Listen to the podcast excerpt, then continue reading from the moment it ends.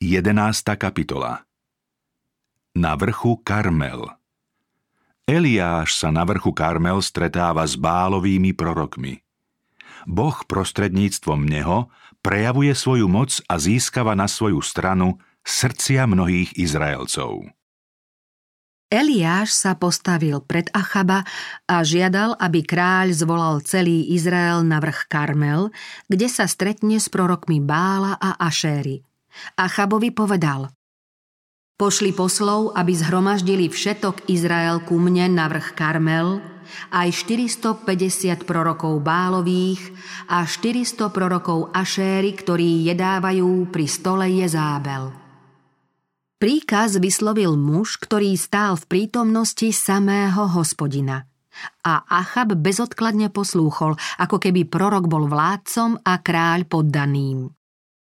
Po krajine sa rozišli rýchli poslovia s výzvou, aby sa ľud zhromaždil a stretol s Eliášom i s prorokmi Bála a Ašéry. V mestách aj v osadách sa ľud chystal na zhromaždenie v určený čas – Cestou sa mnohých zmocňovali zvláštne predtuchy. Stane sa niečo mimoriadne? Prečo sa majú zhromaždiť na Karmeli? Aká nová pohroma môže postihnúť ľud a krajinu? Karmel bol pred týmto obdobím sucha pôvabným miestom. Jeho bystriny sa napájali z nevyschýnajúcich zdrojov a úrodné svahy pokrývala nádherná kvetena a zelené háje. Túto krásu však spustošilo ničivé sucho. Oltáre na počesť Bála a Ašéry stáli teraz vo vyschnutých hájoch bez lístia. Na jednom z najvyšších vrchov bol hospodinov zborený oltár. Z Karmelu bolo vidieť veľkú časť krajiny a na jeho vrcholce dovideli obyvatelia mnohých krajov Izraelského kráľovstva. Modloslužba konaná na zalesnených úbočiach Karmelu veľmi znevažovala Boha a Eliáš vybral tento vrch ako najvýznamnejšie miesto na zjavenie Božej moci a ospravedlnenie cti Božieho mena. V určený deň sa hneď na úsvite začali blízko vrchu v napetom očakávaní zhromažďovať zástupy neverného Izraela. Výstredne oblačení prichádzajú jezábeliny proroci. Prítomní ctitelia modiel hlasným volaním pozdravujú vládcu, ktorý prichádza v kráľovskom majestáte a zaujíma svoje miesto na čele kňazského zástupu. Srdcia kňazov sa však zachvievajú obavami pri pomyslení, že na slovo tohto proroka nepadla na izraelskú krajinu za tri a pol roka ani rosa, ani kvapka dažďa.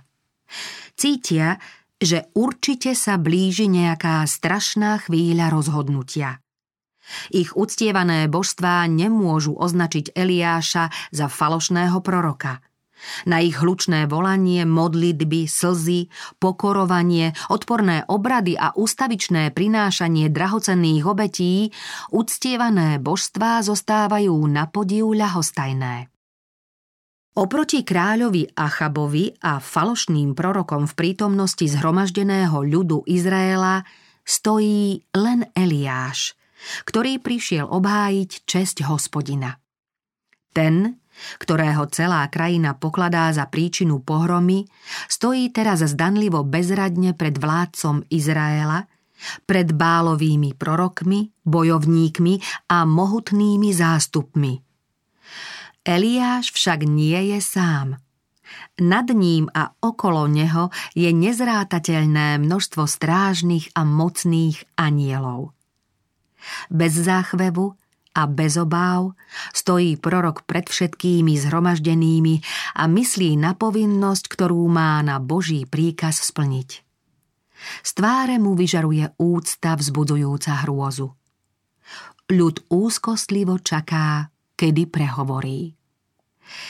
Eliáš najprv uprel svoj pohľad na hospodinov zborený oltár, potom na zástupy ľudu a zvučným hlasom zvolal.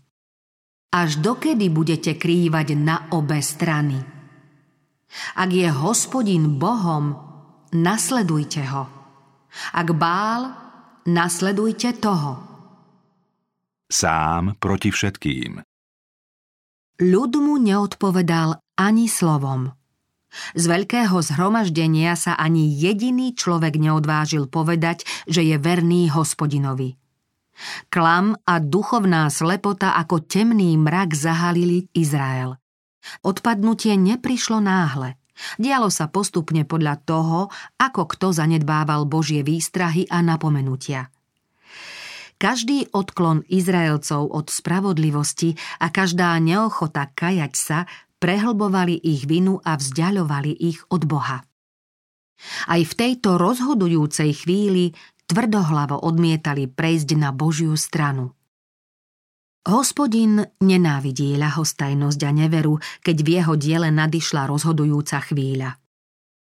Celý vesmír s nevýslovným záujmom sleduje záverečné udalosti veľkého boja medzi dobrom a zlom.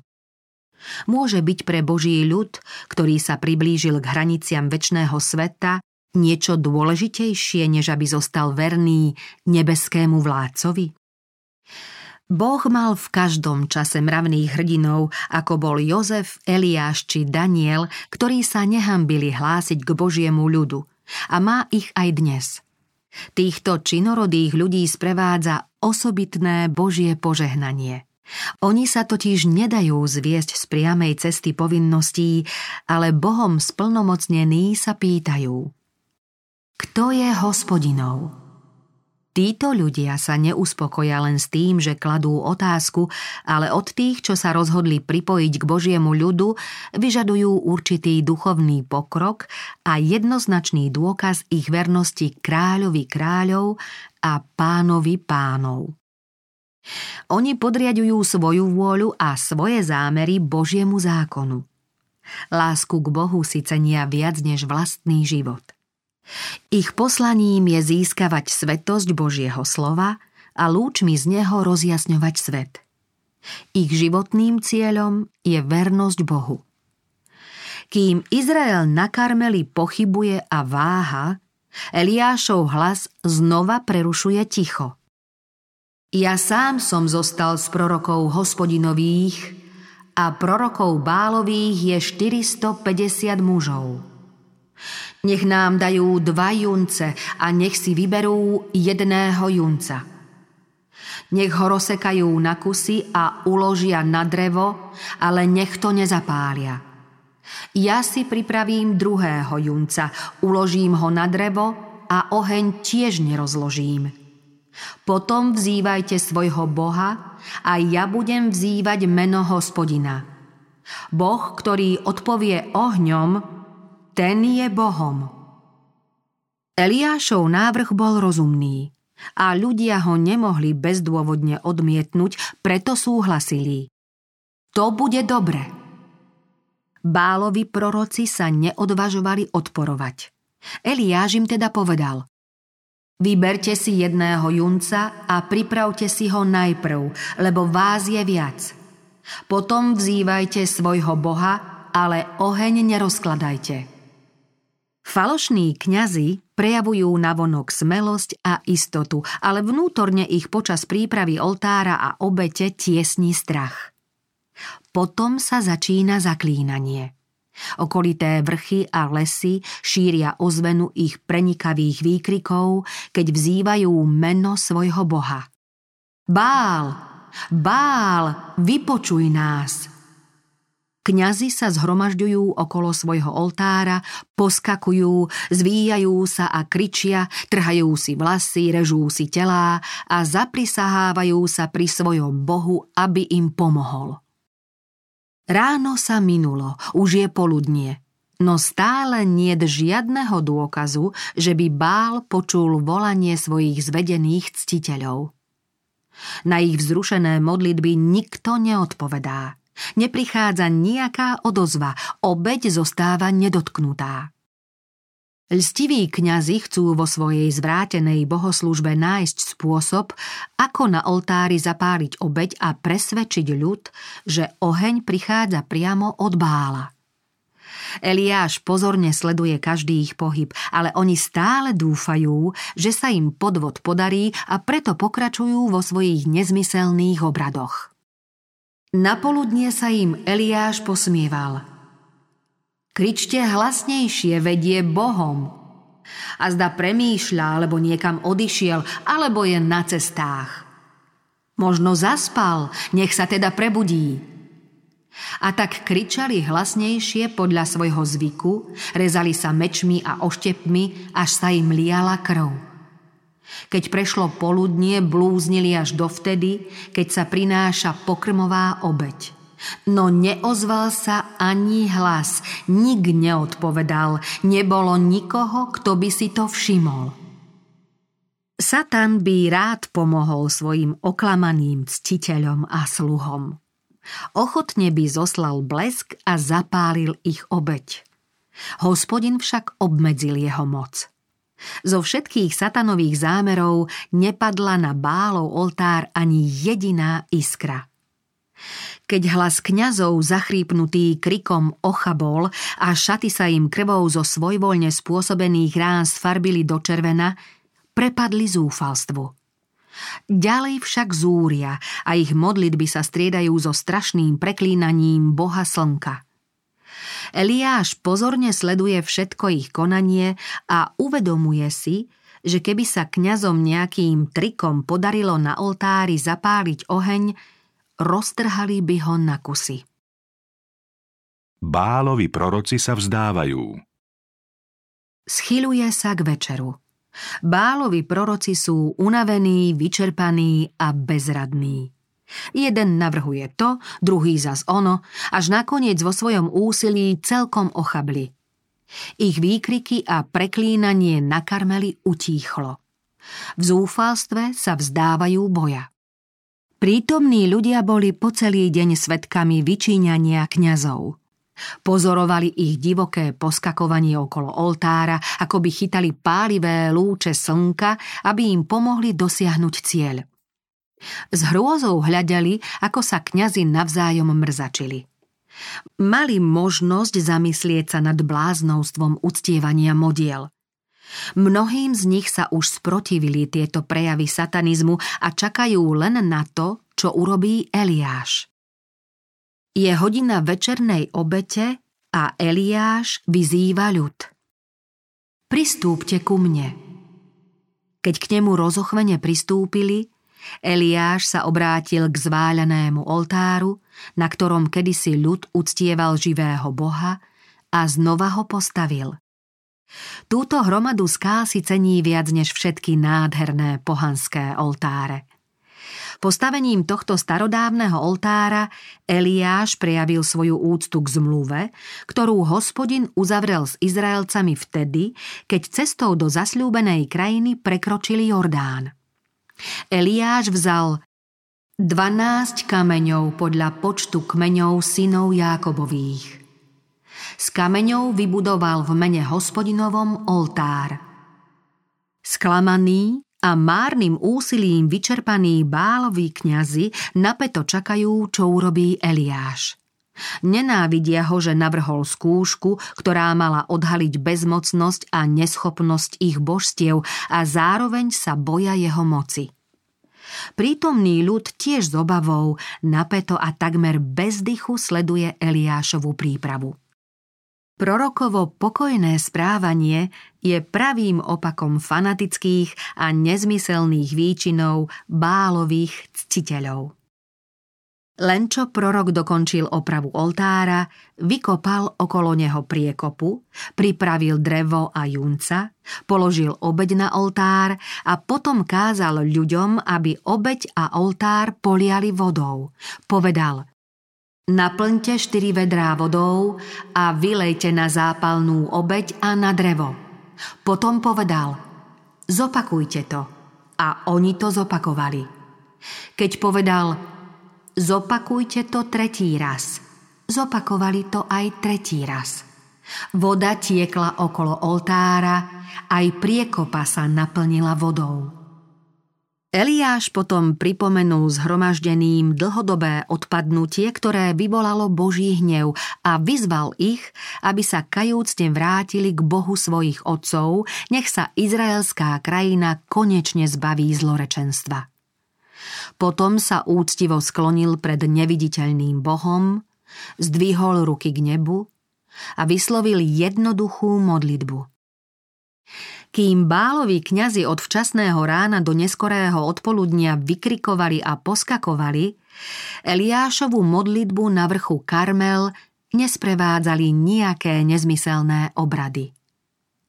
Eliáš sa modlí, ako by vedel, že hospodin je prítomný, že sleduje, čo sa tu deje a počúva jeho prozbu.